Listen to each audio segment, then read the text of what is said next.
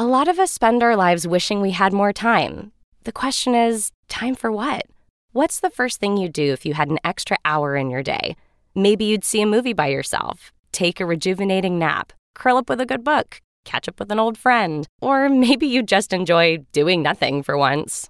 The best way to squeeze that special thing into your schedule is to know what's important to you so that you can make it a priority, and therapy can help you figure that out.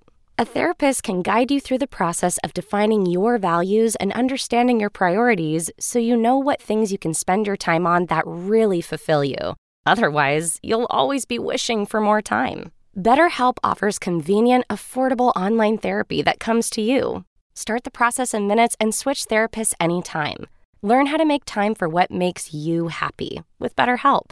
Visit betterhelp.com slash darkhistory today to get 10% off your first month. That's betterhelp, H-E-L-P dot com slash dark history. Do you ever get bored and you start to do the math surrounding your birthday? So, like for me, for example, I was born at the end of November.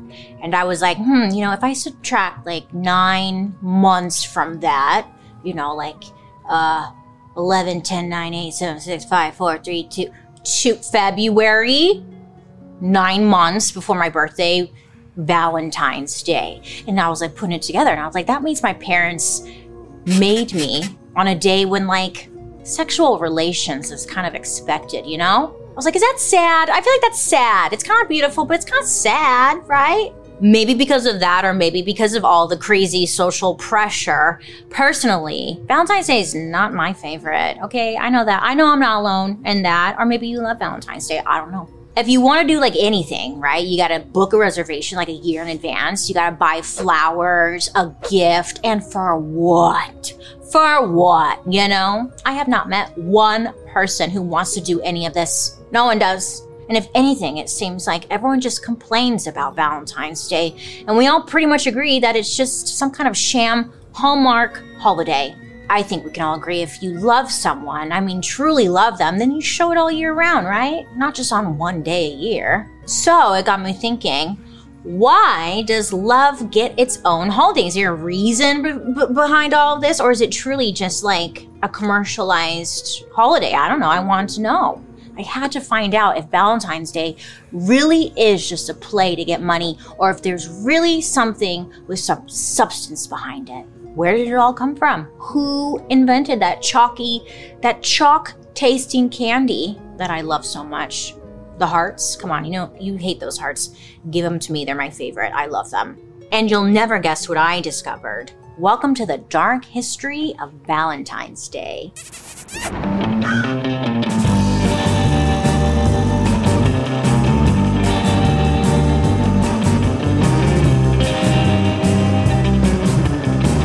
Friends. I hope you're having a wonderful day today. My name is Bailey Sarian, and I'd like to welcome you to my podcast, Dark History. Hi. Here, we believe history does not have to be boring. I mean, yes, it might be tragic. Sometimes it's happy. Sometimes it's like awful. But either way, it's our dark history. So all you have to do is sit back, relax, and just let me tell you about that hot, juicy history goss, because it's juicy.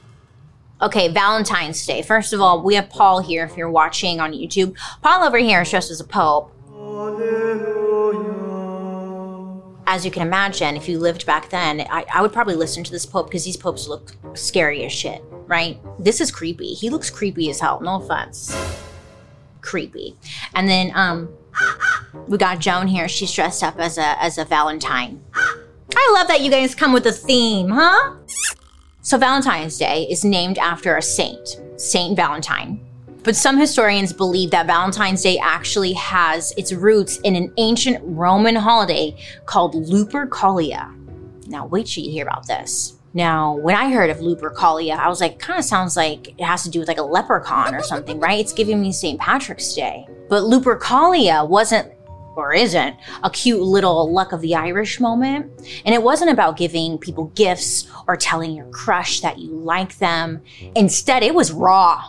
Now listen, Lupercalia started because Rome was allegedly founded by these two twin brothers named Romulus and Remus. So legend has it that Romulus and Remus were orphan babies and they were found in a wicker basket by a wolf.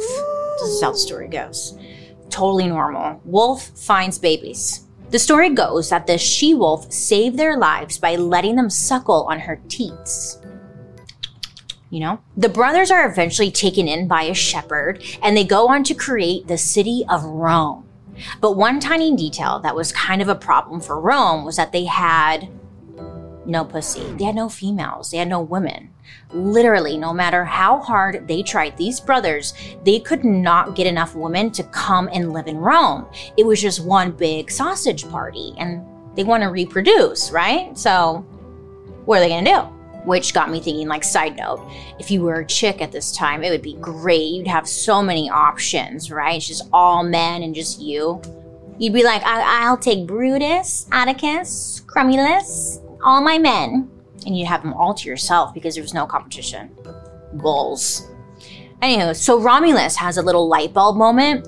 There's this town nearby where the Sabine people live. So he decides to invite all of them over for a party he's throwing. He's like, guys, come over. We're going to have a party and like celebrate. Yay. And in the middle of this party, Romulus has his men kidnap all of the Sabine women. Yeah, kidnaps them, snatches them up, gathers them, keeps them forever.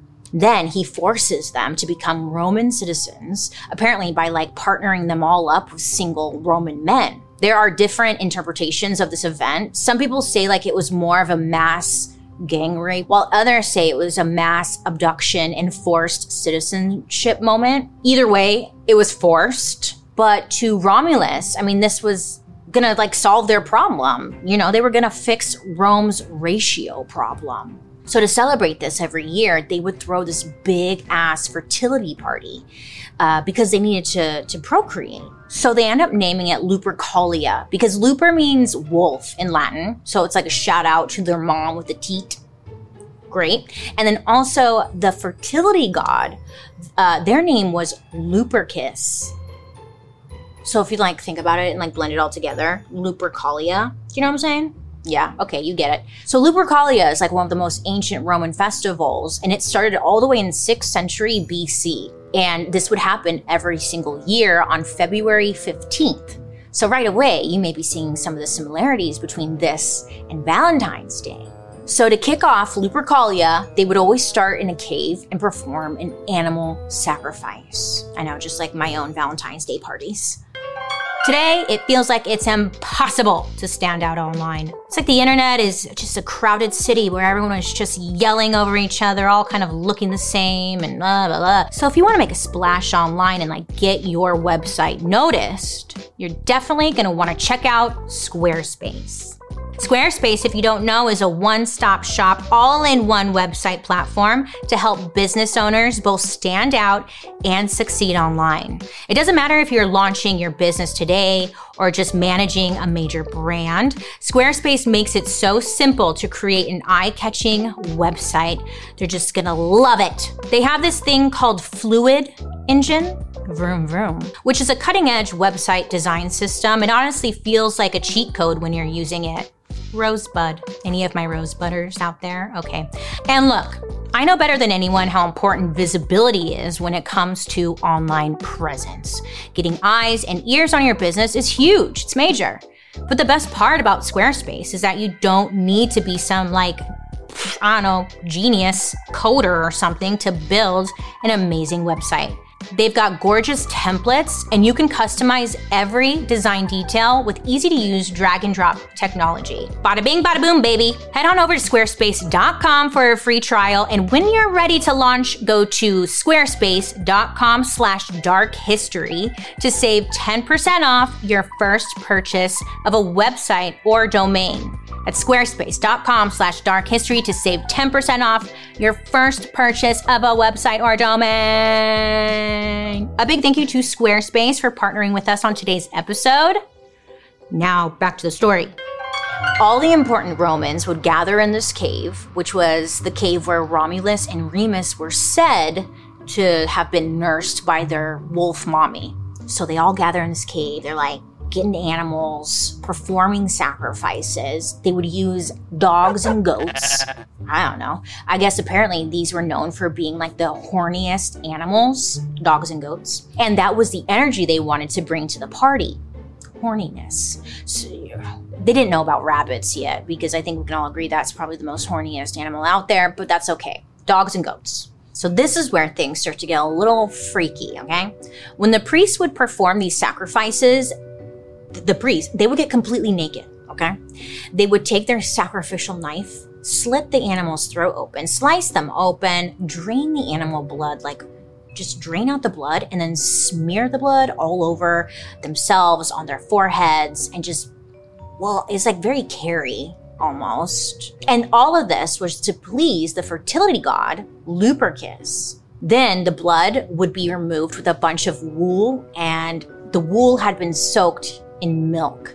I know, super random, but it was also like red and white, milk and blood. And it was like, is that where we get the classic Valentine colors from?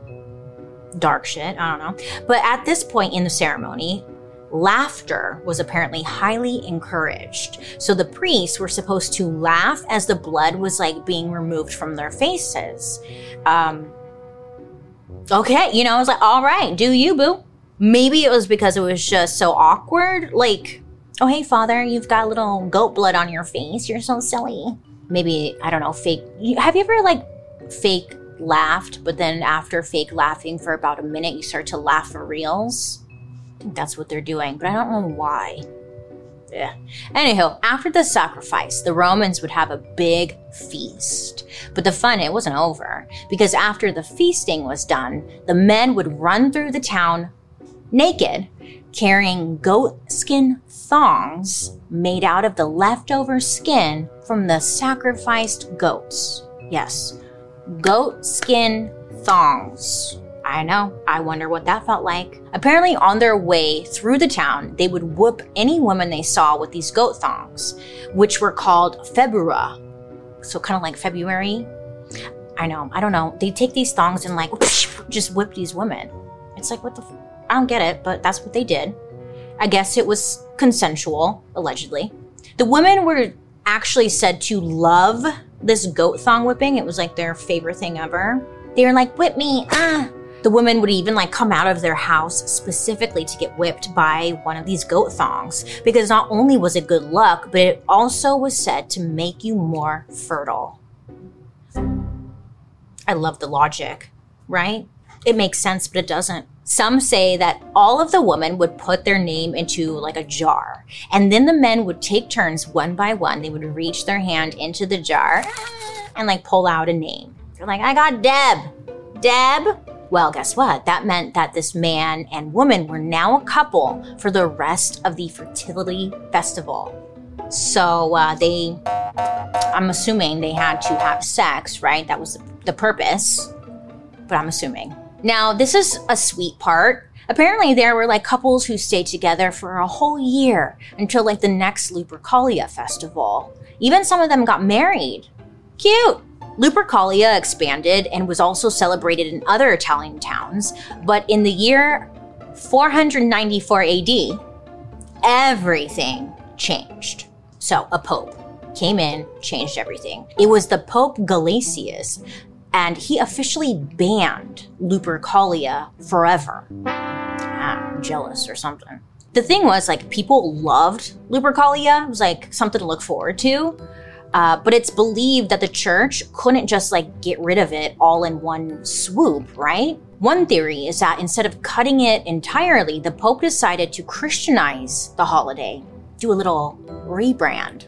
And according to urban legend, Pope Gelasius declares that Lupercalia would be replaced by a Christian festival that would be all about purity and virginity.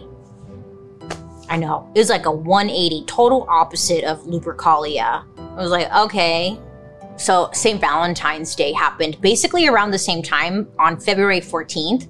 So I'm guessing that the Pope was like, you know, that works, and we'll name it after the Valentine. So they merged the two together, a little rebrand, but again, they're making it more Christian.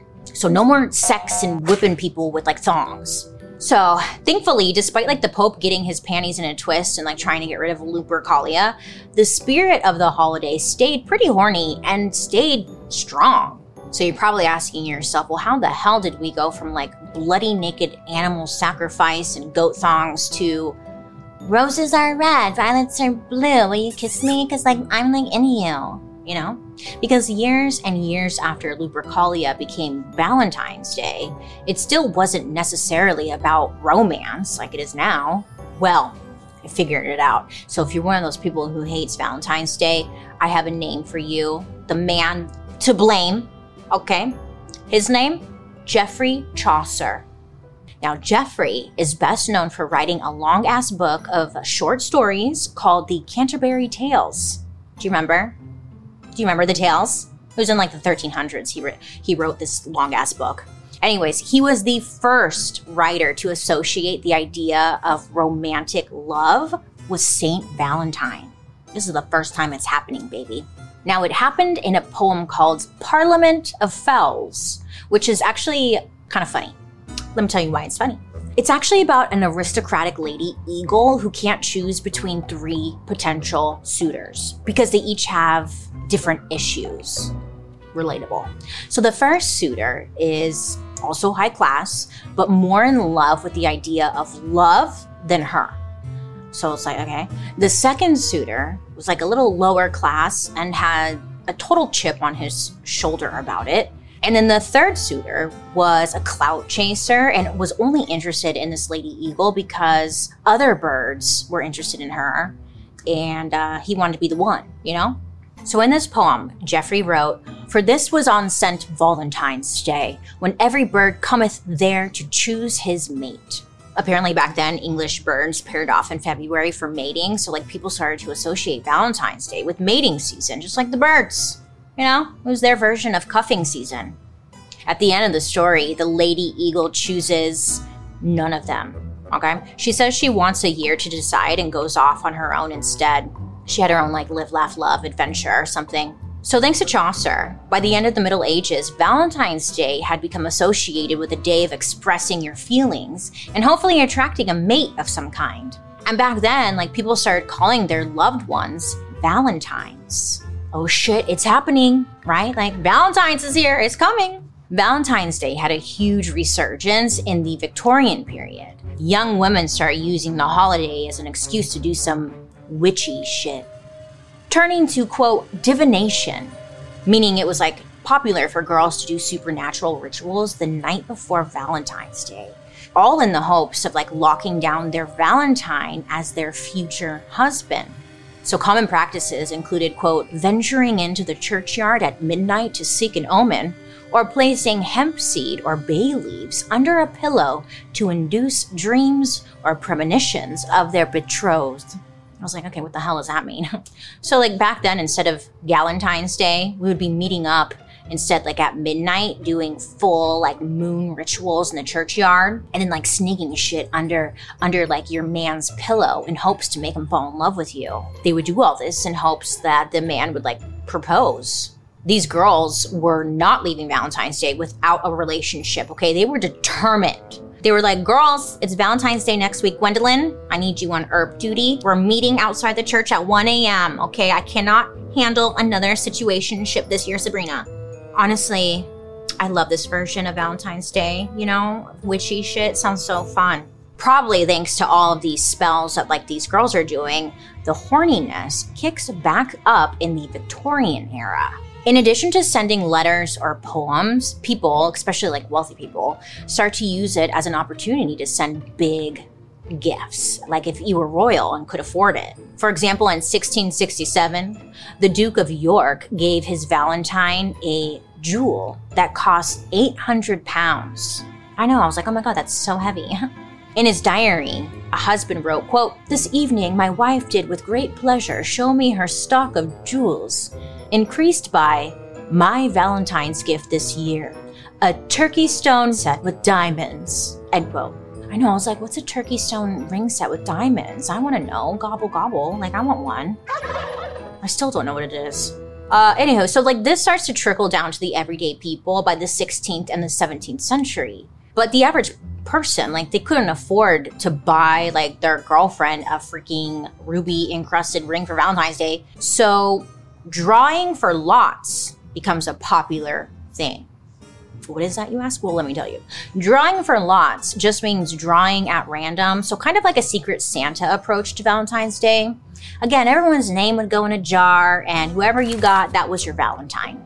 And it's kind of nice though, because like everyone gets a Valentine. Like there was no one left behind or left out. The men who are more creative would give something called a puzzle purse. Now, this was like kind of hard to explain, but it's pretty much like a puzzle that comes apart and like tells you uh, your for like your fortune or something. So the puzzle purse, it's it, it's kind of like um, you're playing Mash.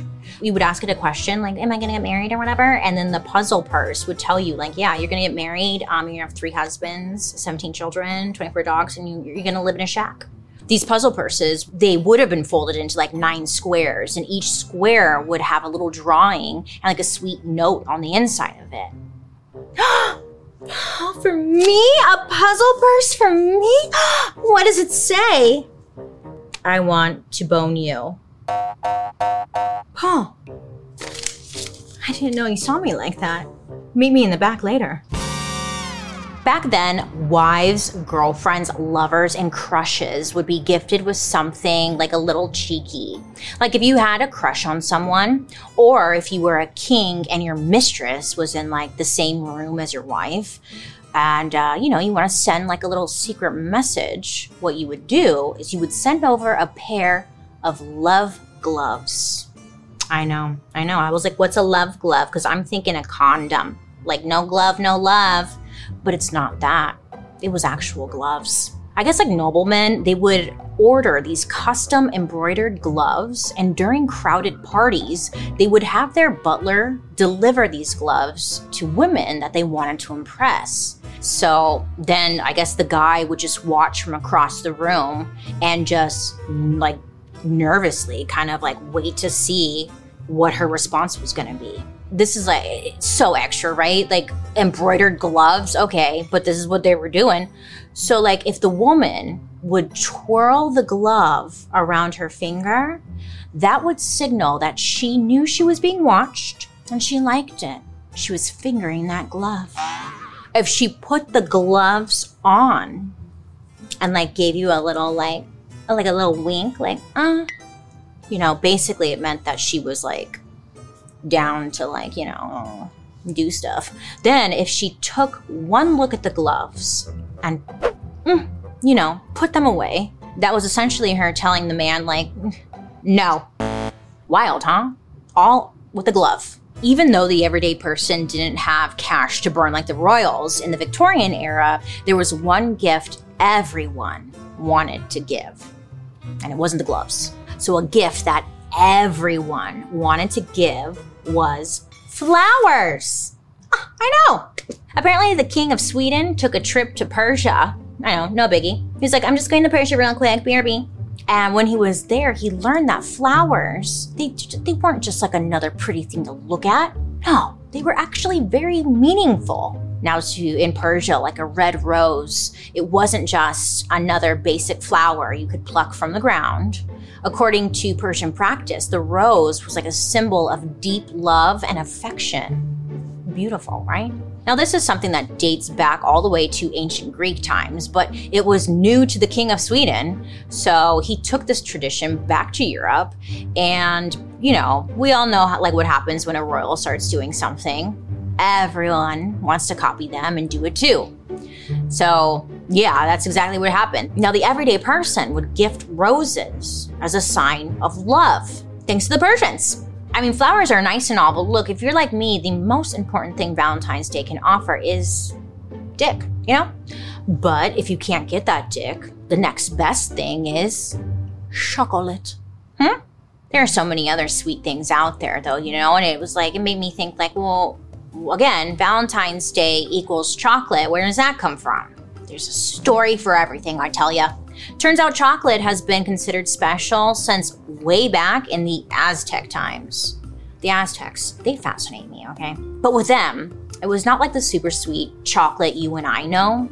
It was just the cacao beans. Aztecs considered cacao sacred and they would use it in ritual offerings to gods during funerals and even like during celebrations. The Aztecs even invented their own hot chocolate using these cacao beans. The Aztecs also believed that chocolate was an aphrodisiac because of the rush of energy that they would get from drinking it. Because cacao beans have they have some caffeine in them, so I mean it did happen. Now when the Europeans first tried some of this Aztec hot chocolate, they licked their cacao stained lips and were like, "We gotta take some of this shit home." So they brought the delicacy back home with them to Spain, and pretty soon the cacao craze had spread all across Europe.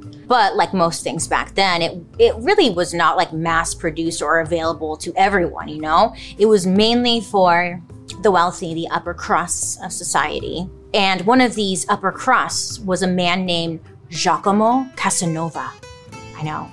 What a great poor name, right? Apparently, Giacomo is like the OG Casanova and was known for a very long time as the most famous lover in the world.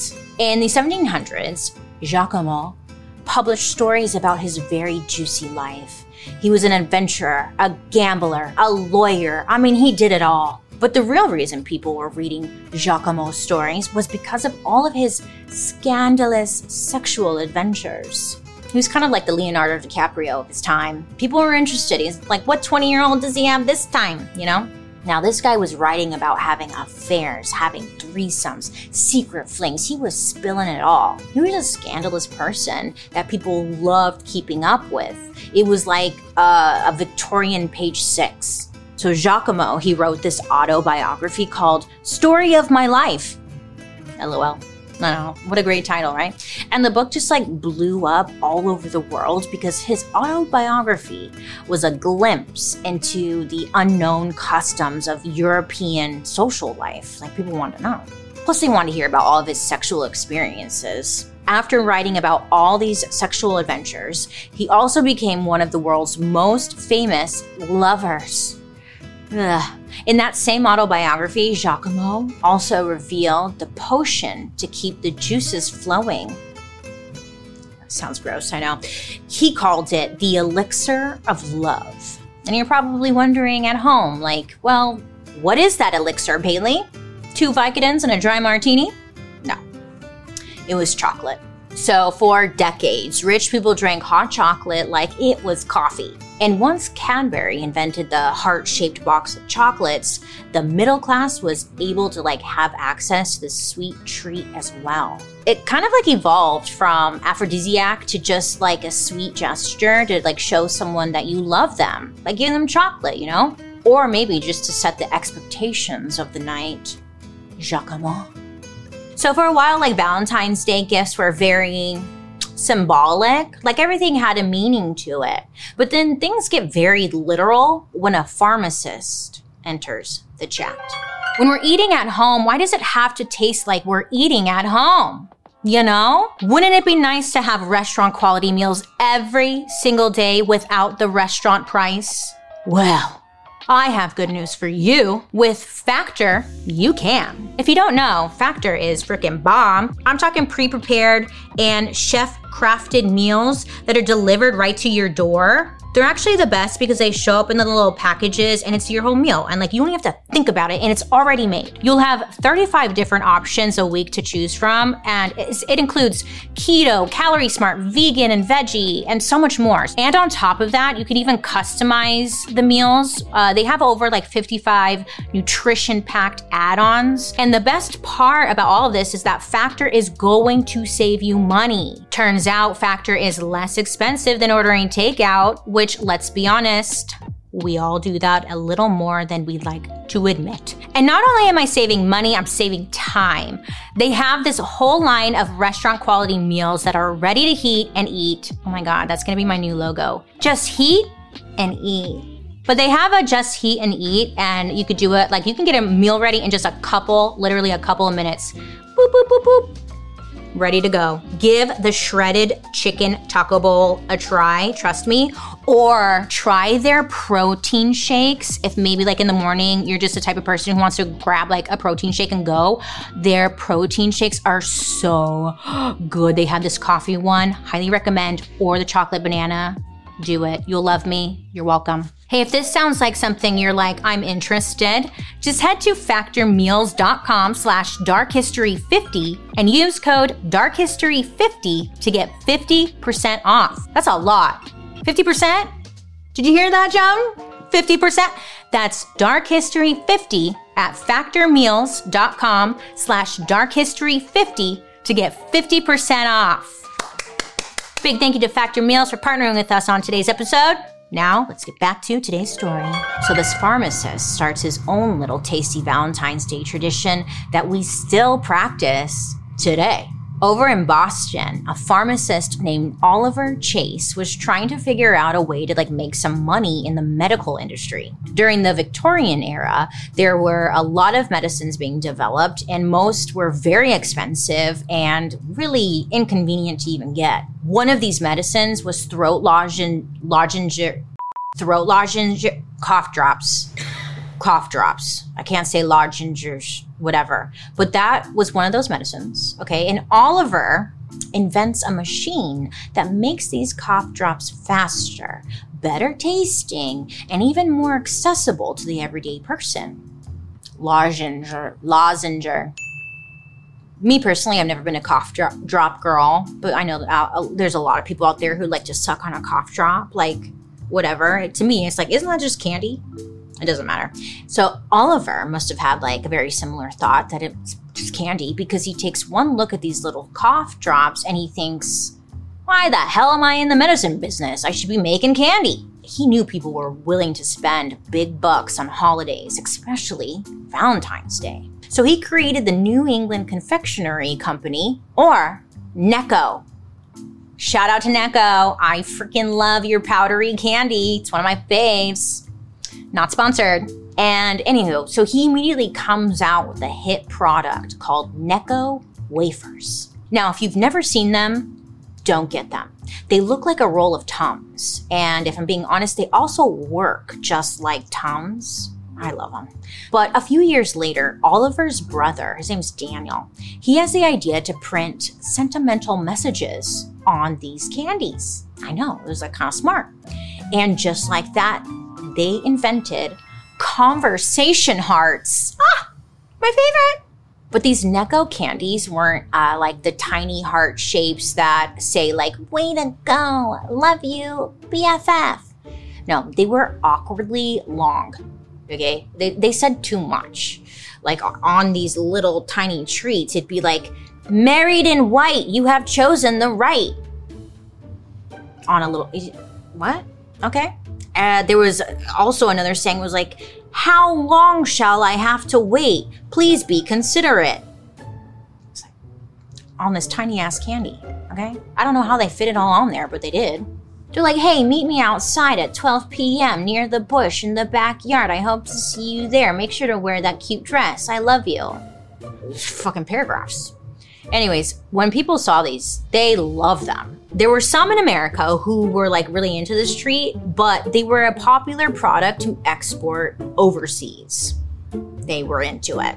So now we got the roster of Valentine's Day gifts. We got the jewelry, the chocolate, the roses, the conversation hearts. What are we missing, you know? The Victorian era maximalism was like giving like most of these traditions are alive and well today, but there is one tradition I came across that seems to have died in the Victorian era. And like after I was reading about it, I was like, bring it back, bring it back, you know? Anyways, it's something called a vinegar valentine. Wait till you hear about this. Back in the mid 1800s, if you got a valentine from like a smelly stalker or you wanted to send a message to someone that maybe you just did not like, you had a few options. You could talk shit about them with your girlfriends, like most of us do. You could run away and like never come back again, or you could send a message back. So let's say you hate someone and you want to let them know. What you're going to do is you would walk your ass to the store and buy what's called a vinegar valentine. Now, this essentially was a postcard with a poetic and devastating rejection letter on it. It's beautiful. Then it was delivered to the person anonymously. And like when it was delivered, the person receiving it would have to pay whatever it cost to accept this mysterious card. So it's kind of like a double whammy. They had to pay to get dissed. It's great. Okay, so just imagine being a man going about your business and you get something handed to you anonymously. And you're like, what? Am I being served? Oh, God. No, you're not being served. Instead, you were just handed a vinegar valentine. You'd have to pay the postage, and then you force yourself to open it knowing you were about to get read for filth. So here's an example of what like this vinegar valentine would say. Open it up. It'd be like, I'm not attracted by your glitter, for well I know how very bitter. My life would be if I should take you for my spouse, a rattlesnake. Oh no, I'd not accept the ring, or evermore it would prove a sting. Oh, ew, sick burn. Very poetic. On the front, there would be like a caricature, like a picture of a snake in a top hat. And it would just be like, you fucking suck, okay? And like, don't talk to me. Devastating. I mean, talk about a rejection letter. How do you recover from that, Brad?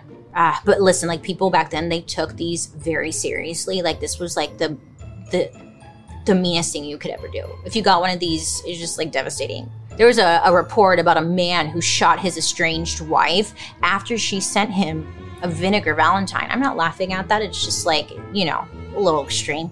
They could have talked it out maybe. But there was also reports of like a man who took his own life because of how devastated he was. Whoops, you know. Honestly though, just to like be devil's advocate for a minute, it's kind of polite. You know, if I could send one of these cards, I would because at least you're letting them know that you're not interested. I mean, I would can't tell them face to face. Let the card do it for me. Hello. Also, vinegar valentines weren't just for women to respond to men they weren't interested in. I mean, it could be sent to anyone who wronged you around Valentine's Day. For example, let's say you're working in a department store and this lady who came up to you was a total bitch. Well, guess what? You'd send her a vinegar valentine that said, as you wait upon the women with disgust upon your face, the way you snap and bark at them, one would think you own the place. It doesn't sound that bad right now, like when I say it like that, but that was a sick burn, okay? And then there'd be like this super unflattering picture of like a bitchy lady on the front. Ugh. If you got one of these, you just go hide in a closet somewhere. It was humiliating for them. I mean, can you imagine? If you received one, got called out, ugh when I learned about the vinegar Valentine, I was like, this is incredible, and we should definitely bring it back. Um, at least I'll be bringing it back. I'm going to make my own cards and just mail them. I'll let you know how it goes. Anyhow, so Valentine's Day so far has been a beautiful little spectacle across the seas. It started with kidnapping women and forcing them to become Roman citizens. Beauty and grace. Now people are sending cute poems and spicy rejection letters. Roses are the go to symbol of deep love. Chocolate is essentially Viagra. Ah, Valentine's Day is just everything. I mean, it's clear that Valentine's Day in Europe had really come into like its own whole thing. Here's the thing, like even though those Necco candy wafers with the cute words on them were invented in Boston, America originally had no love for Valentine's Day. They were like, we're good. We don't need that. We're busy. Cranky ass Uncle Sam was like, you can keep your roses because we don't with you, St. Valentine.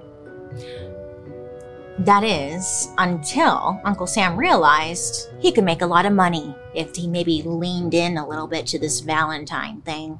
In the early 1800s, Valentine's Day was still looked at as an English holiday, and America wasn't really interested in doing what the Brits were doing. That is, until America decided, hey, we're missing out on love and, honestly, money, right? So we need to get into this Valentine's Day thing, or we're we need the money. So to set the stage, you need to know that a huge shift happened for Valentine's in America from the 1840s to the 1860s. And first of all, a whole lot of people felt like Americans were becoming too stuffy I guess we were too focused on practical things and common sense that it, it really didn't leave any room for like romance and whimsy. The Philadelphia Public Ledger, which was like a daily newspaper, they said in 1845 that we all calculate too much. That the people needed like more soul play and less head work. And honestly, I mean, that's still true today. I, I love the idea of soul play. We need more of it. Anyway, they were essentially saying that we're human beings, not robots, and there needs to be a little bit more fun, excitement, and enchantment in our lives. And I mean, yeah, I think we can all agree. So at the same time, the business of Valentine's Day was booming over in London, and in 1820, printers and booksellers were putting out about 200,000 Valentines a year. Over the next 40 years, that number skyrocketed to about 800,000. And as time passes, Americans are forgetting about that whole like, hey, fuck you and your stupid tea, you know, revolution thing. And uh, they were kind of developing a nostalgia for British traditions. So people in New York, Philadelphia, and Boston are starting to reignite the flame of St. Valentine in America. They're like, hey, it's fashionable in London, so we should start doing it here too. People started sending Valentine's greetings like poems, booklets, and cards, but they were all being imported from London. The number of Valentines sent through the New York mail system doubled from 1843 to 1847. Doubled. Wow, I know. Now, some printers in New York, they had a light bulb moment and they were like, hey, we can save a buttload of money by switching to Geico. I'm just kidding. I got dad jokes for you. But they realized they could eliminate shipping costs if they just, I don't know, maybe stole other people's work.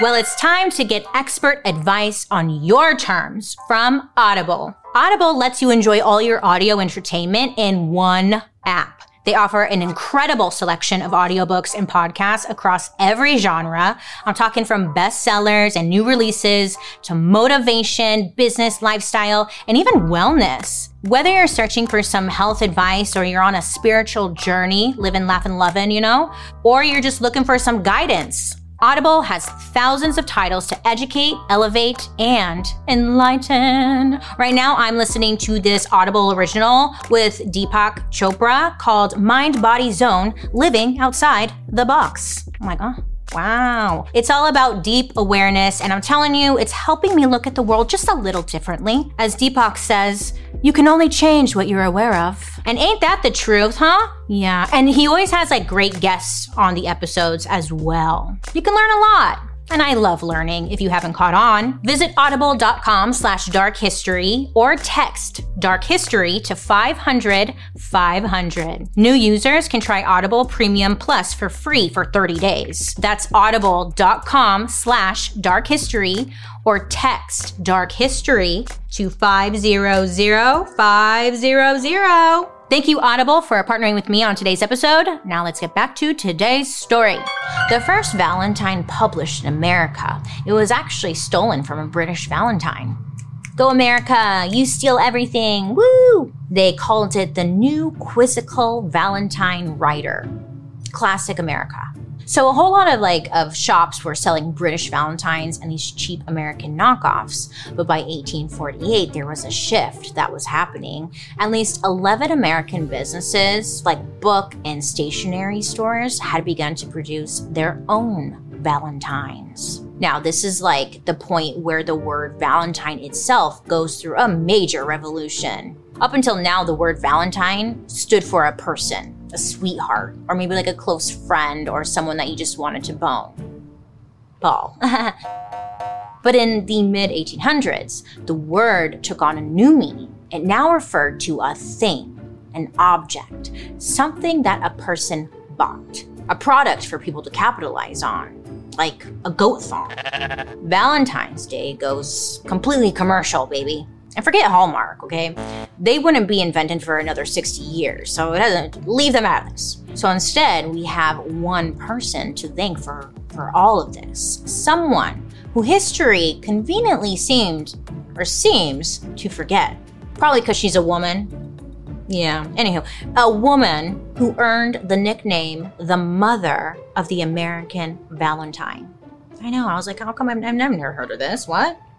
Esther Howland was born on August 17, 1828, in Worcester, Massachusetts. At some point, her dad, her dad, a guy by the name of Southworth, I know these names. Wow. Uh, he opened the largest bookstore and stationery shop in their hometown. It was called S.A. Howland and Sons.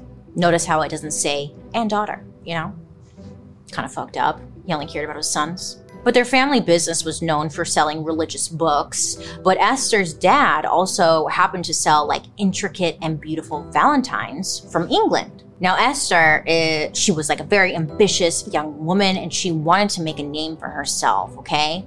So after high school, she attended Mount Holyoke College. And this is like the mid 1800s. So, first of all, it's still very kind of rare for a woman to even get into college, let alone get a college education. But either way, Esther, she was like, fuck that noise, I'm going. And she crushed it. Ended up graduating in 1847 at the age of 19 years old. Go Esther. So she finishes school and she returns home to like figure out what's her next step in life, you know? While she's there, something happens that just changes not just her life, but the course of Valentine's Day in America forever. So while Esther was minding her own business, being a youthful 19 year old, a business associate of her dad approaches her, and in his hand was a slip of paper, and he handed it over to Esther. The paper had like an elaborate lace border with detailed, like cut out flowers that were glued on, and in the center was like a small green envelope. Just beautiful to look at. So Esther gets it. She opens the envelope and she pulls out a note with a poem written on it. What is this? Now, we don't know exactly what it said, but similar poems at the time would say something like, My dearest dear and blessed divine, I have pictured here your heart and mine. I know, oh my god, hot, wet. Now listen to this. Esther, she wasn't really flattered. She doesn't say thank you, how sweet. She doesn't like bone him. She looks at the Valentine and she thinks to herself, oh my god, this is like some cheap British import. I could probably do something way better. She's like, let me try. Because of the family stationery hookup, Esther convinces her dad to order some paper and like all sorts of supplies from New York and Europe. She's like, Daddy, just do it. Believe in me, okay? Over the next few months, Esther puts together a few prototypes of like Valentine's cards. So she makes these Valentines, she gives them to her brother. Her brother works as a salesman for her dad's store, right? So he he goes out and he tries to sell the stationery or whatever. But he takes along the Valentines. He takes them to Boston and New York. And Esther's like, well, maybe like it'll click with somebody, right? And hopes that someone would place an order. Now, she was like hoping that maybe $200 worth of orders would come through, fingers crossed. But listen to this her brother returned from his sales trip and handed her $5,000 worth of business. Esther was like completely, her head exploded. She's like, What? People loved these Valentines. They were gorgeous. They wanted more. What is this? Give it to me. I'll take 10. So it was time to get to work. Step one, she was like, okay, I need an office. So the guest bedroom on the third floor of the family's house was the perfect place. Step two, Esther like ordered more supplies and some embossed paper from Europe. And then step three, she hired four local women to help her out. So the five of them got to work side by side in like an assembly line. Esther was in charge of cutting and creating the basic design for each Valentine. And like from there, the workers would glue layers of textures and colors together, making these cards. And oh, they're gorgeous. Esther, she loved using pastel oranges, greens, blues, red, and gold. I mean, the team, they would use like gilded lace, silk, satin, and like special paper to make the cards feel almost like 3D paper to make just like one of these, it would take hours. I mean, they were handmade. These women were putting in work. In the center of these cards, there was usually like some sort of image, like a couple frolicking together, being in love or something, you know? And for flair, they added little cupids and flowers and these cards are freaking gorgeous. When I saw them online, I was like, I, I, I was like, how'd they do this? Because like they made it. It's so intricate how they do it. There's other versions of the cars that had like hidden doors and envelopes on the inside that could hold secret messages, locks of hair, or even an engagement ring. Oh, after Esther inspected every card made by her team, she would add the final piece, which was like a stroke of branding genius. On the back, she'd always put a red letter H for Howland, and it was like the perfect logo. Esther incorporated her business and, and named it the New England Valentine Company, which I love. Like, she was like, F you, dad. I don't need your business. I got my own now. And in the following year, her orders doubled. I mean, there are multiple accounts that say Esther earned something like $100,000 per year in the 1850s. So let's do some math here. Beep, boop, boop, boop. That equals like $3 million today. So she is killing it. Good for her. Good for her. You know? And she didn't keep it all to herself. She was one of the first employers in America to pay women a good wage sad. And I think that was probably the last time an employer in America paid women a good wage. She enjoyed her millions. She took care of the people who worked for her. I mean, Esther was known around town as, quote, an aristocratic woman with high color and glossy chestnut hair. And she drove high stepping horses, dressed fashionably, and had facials. A lot of us spend our lives wishing we had more time. The question is time for what? What's the first thing you'd do if you had an extra hour in your day? Maybe you'd see a movie by yourself, take a rejuvenating nap, curl up with a good book, catch up with an old friend, or maybe you just enjoy doing nothing for once. The best way to squeeze that special thing into your schedule is to know what's important to you so that you can make it a priority, and therapy can help you figure that out. A therapist can guide you through the process of defining your values and understanding your priorities so you know what things you can spend your time on that really fulfill you. Otherwise, you'll always be wishing for more time. BetterHelp offers convenient, affordable online therapy that comes to you. Start the process in minutes and switch therapists anytime. Learn how to make time for what makes you happy with BetterHelp. Visit betterhelp.com slash darkhistory today to get 10% off your first month. That's BetterHelp, H-E-L-P dot com slash dark history. Selling a little or a lot.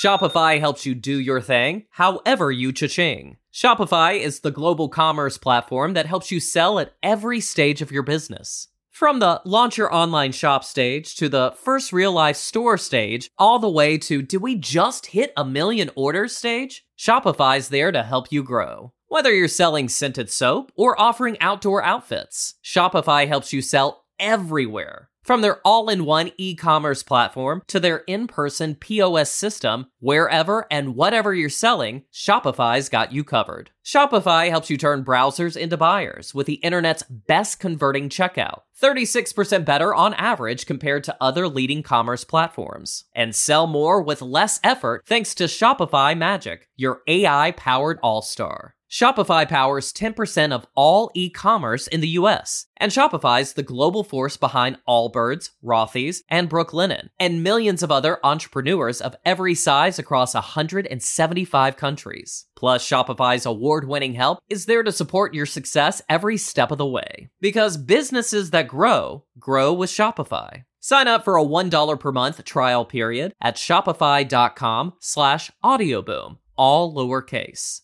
Go to shopify.com slash audioboom now to grow your business no matter what stage you're in. Shopify.com slash audioboom. Yeah, goals. I'm not sure what kind of facial, but Esther became like the first person to commercialize Valentine's Day cards in America. And some of her early work had short four line verses on like the inside, and this became the standard for Valentine's Day cards. Even like to this day, we all recognize that style. In 1901, the Boston Globe said Esther had, quote, monopolized the business in the United States. Eventually, after some time, she would sell her business to a competitor. Hopefully, she made a lot of money. Uh, and she did so so she could take care of her dad who was sick. It was never disclosed how much she had sold the company for, but you know, I'm, I think it's safe to say it was a lot. And good for her. And those beautiful cards. Now, even though Esther single handedly commercialized love in America, sadly, she never found love herself. Maybe she didn't want to, you know? She died in 1904 as an unmarried woman. Some would say that this is a sad ending to her story, but I don't know. Maybe she liked women. Maybe she didn't want a man. Maybe she just wanted to be on her own, okay? Who really cares? Maybe she wasn't sad. Maybe she was a cat lady. Either way, Esther's legacy is massive, and a lot of her incredible work is still floating around out there today. I mean, some of it is shown right alongside other world famous art at the Metropolitan Museum in New York. So if you go, take a picture and send it to me because I've never been there. So let me know, I want to see it. So her artistic contributions have actually been hiding like in plain sight this whole time. Go, Esther! Woo! Now, before we go, I do need to mention the elephant in the room. Where? Okay, in 1910, two brothers, they got into the postcard business with their company called Hall Brothers. But as postcard sales went down, they saw the Valentine's and Christmas card market booming, you know, most likely because of Esther. So they ended up getting into the greeting card game around the year 1915. In 1928, they changed their company name to Hallmark, and the rest is history. Now they got their own TV channel. Now, their impact is pretty big, but in my opinion, their story is quite boring. What is interesting though is that we think of Valentine's Day as like a Hallmark holiday, as if like they started it, but now you know, they sure as hell did not. Mm-mm. In uh, the year 2022, such a blur, right? When was that? I don't even know. Ah, sounds like forever ago, but also sounds like last year. But, anyways, in 2022, Americans spent nearly $24 billion on Valentine's Day. I don't know what you guys are buying, okay? I'm not buying anything. Uh, you guys are wild. And according to Hallmark, who owes everything to Esther, they say 145 million Valentine's Day cards are exchanged every year. These days, I mean, when we think about Valentine's Day today, it's about planning, you know, where are you going to have dinner at, making dinner reservations, buy flowers. Uh, I guess people get crazy gifts and just go like all out to publicly prove their love for someone, which I, I, is so annoying, right? When I see that happening. Performative love. Ugh, can't stand it. Maybe I'm just jealous though. Anyways, if you're like a person who is alone on Valentine's Day, look, it's good for us the next day when all the candy goes on sale. Okay, so we're the real success stories here. Because guess what? I don't need a man to buy me candy. I could buy my own candy. And I will sit and cry alone at home eating that candy. Anywho, enough about me crying. What a journey this episode was, huh?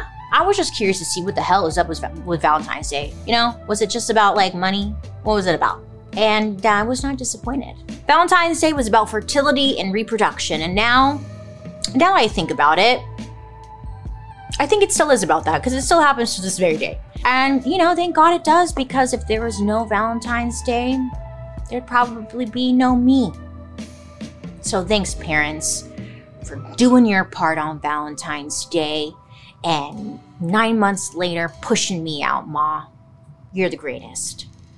Speaking of make, making babies, so many of my friends are having kids they're on like their third now. And look, I mean, kids are great, right? But they're very expensive, and I could never like get past how terrifying the whole birthing process sounds. I've heard horror stories, and I'm like, you want me to have a kid after you just told me that story? I'm good. So naturally, because I'm a curious little bitch, it got me wondering.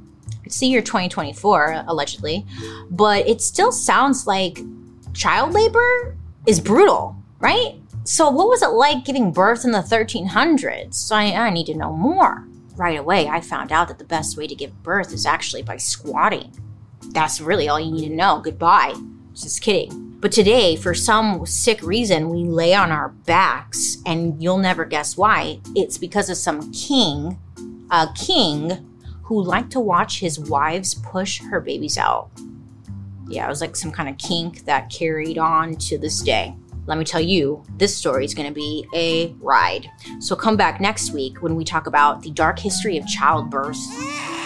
I'm going to push one out for you. Thank you. Hope to see you there. Anywho, join me over on my YouTube where you can actually watch these episodes on Thursday after the podcast airs. And while you're there, you can also check out my murder mystery and makeup. I'd love to hear your guys' reactions to today's story, so make sure to use the hashtag dark history over on social media so I can follow along. If you see me out in the streets, make sure to whip me with a goat thong. Ah, I'll let you. Anyways, let's read a couple of comments you guys had left me.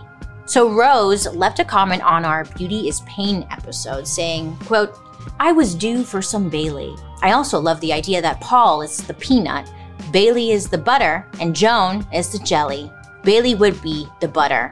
Best part, end quote. Did you hear that, you guys? Best part. Thanks. Lindsay left me a comment on our oral hygiene episode saying, quote, love the intro music, Bailey. Also love all the videos you make. I wish there was more. Side note, yes, I love the dentist. I've creeped out multiple dental hygienists over the pleasing noises I've made. You're like like moaning and groaning? Is that what you're doing? Oh my god, girl. Okay, good for you. Keep those teeth clean. Also, I appreciate you for loving my videos. Thanks for hanging out with me. Be Cool left us an episode suggestion. I love an ex- episode suggestion. Be Cool said, quote, I would love to also see a dark history on Andrew Carnegie and JP Morgan. They were both incredibly ruthless and cutthroat, not groovy dudes who are right up there with Rockefeller. You know what? Yes, I agree with you taking notes, JP Morgan, Andrew Carnegie. Because he has that whole like hall, Carnegie Hall, right? What's that about? Anyways, thanks for the recommendation. I put it in my notes right here. Stay tuned. Anyways, thank you guys so much for leaving comments, re- giving recommendations, and telling me how much you love me. I appreciate it. I look forward to it every week, so keep them coming. Dark History is an Audioboom original. This podcast is executive produced by Bailey Sarian, Junia McNeely from Three Arts, Kevin Grush, and Matt Enlow from Maiden Network. Writers Joey Scavuzzo, Katie Burris, Allison Pilobos, and me, Bailey Sarian. Production lead Brian Jaggers. Research provided by Xander Elmore. A special thank you to our expert, Dr. Jacqueline Burek. And I'm your host, Bailey Sarian. I hope you have a good rest of your week and you make good choices, please. I'll be talking to you later. Bye.